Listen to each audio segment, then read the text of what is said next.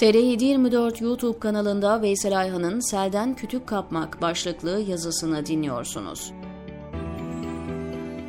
Her gün yeni bir yolsuzluk veya hırsızlık sosyal medyaya dökülüyor. Yolsuzluğa bulaşmayan iktidar mensubu kalmadı. Hikayeyi başa saralım. Her şey meşhur fıkradaki gibi başlamıştı. Delikanlı sıcak bir gün yanına karpuz alıp tarlaya çalışmaya gider. Karpuz biraz kabak çıkınca sinirinden kenara fırlatır. Üzerine bevleder. Öyle sıcağı bastırıp da su bulamayınca önce necaset bulaşmayan kısımları yer. Değdi değmedi falan derken tüm karpuzu afiyetle bitirir. Hemen hepsi yokluktan gelmişti. Kimi gece kondudan, kimi bir taşra barakasından.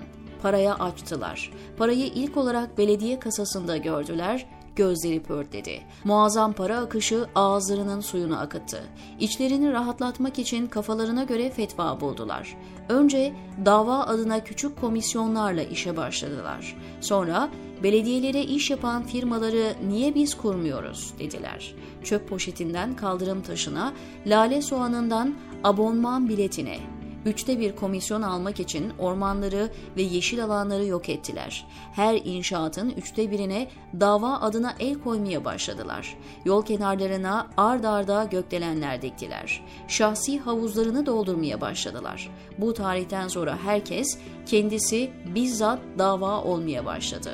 Dava havuzuyla şahsi havuzların suları karıştı.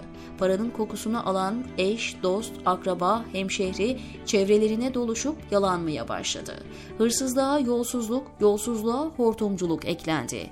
Ademoğlu'nun iki vadi dolu altını olsa üçüncü vadinin de kendisinin olmasını ister. Hadisi şerifi tam karşılığını buldu.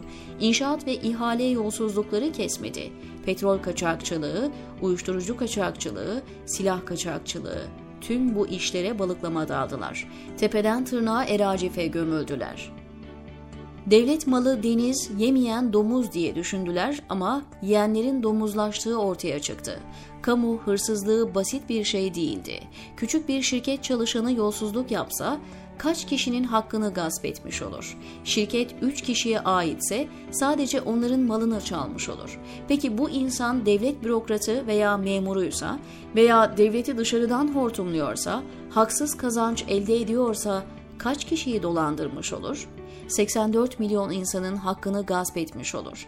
Yolsuzluğa konu olan para 84 milyona bölündüğünde belki çok minik bir rakam tutar ama miktarın önemi yok. Tek tek 84 milyon insanın malını çalmış olur. Kamu hakkı böyle korkunç bir tehlike. İçine gömüldükleri pislik 2013-2014 seviyesindeyken yakalansalardı Müslüman bir hırsız olarak yakalanacak, belki de hapiste cezalarını tamamlayıp aklanacaklardı. Bu da onlar için belki tevbe fırsatı olacaktı ama buna layık değillerdi. Bir hırsız için belasını bulmak yakalanmak değildir. Bir hırsız için belasını bulmak yakalanmamaktır. Ceza bela değildir, nimettir. Bela, hırsızlığın kefaretini ödememektir.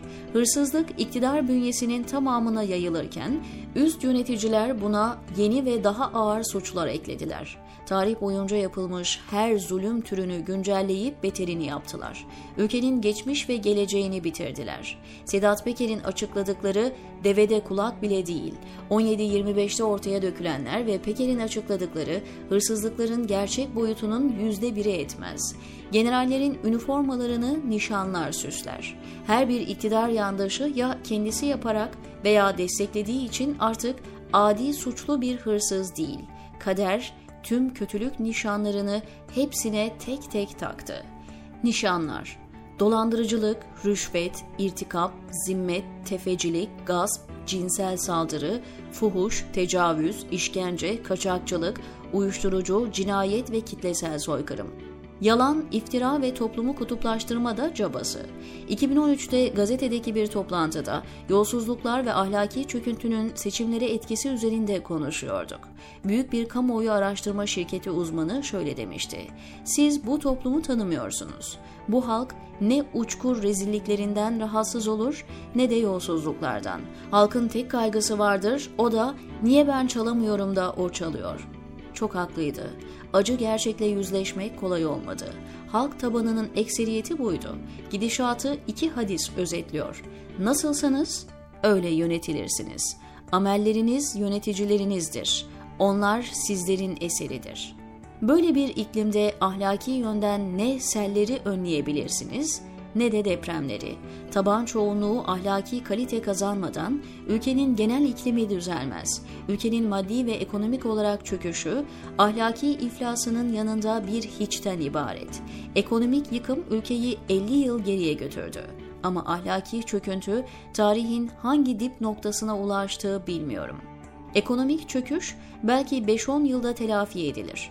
Ama işin ahlaki boyutu hayatını insan imarına vakfetmişler için bulunmaz bir fırsat. Yapılacak tek şey coğrafyanın bu gerçeklerini kabullenmek, selden kütük kapmak, sabırla imar planları yapmak, diyor Veysel Ayhan TR724'deki köşesinde.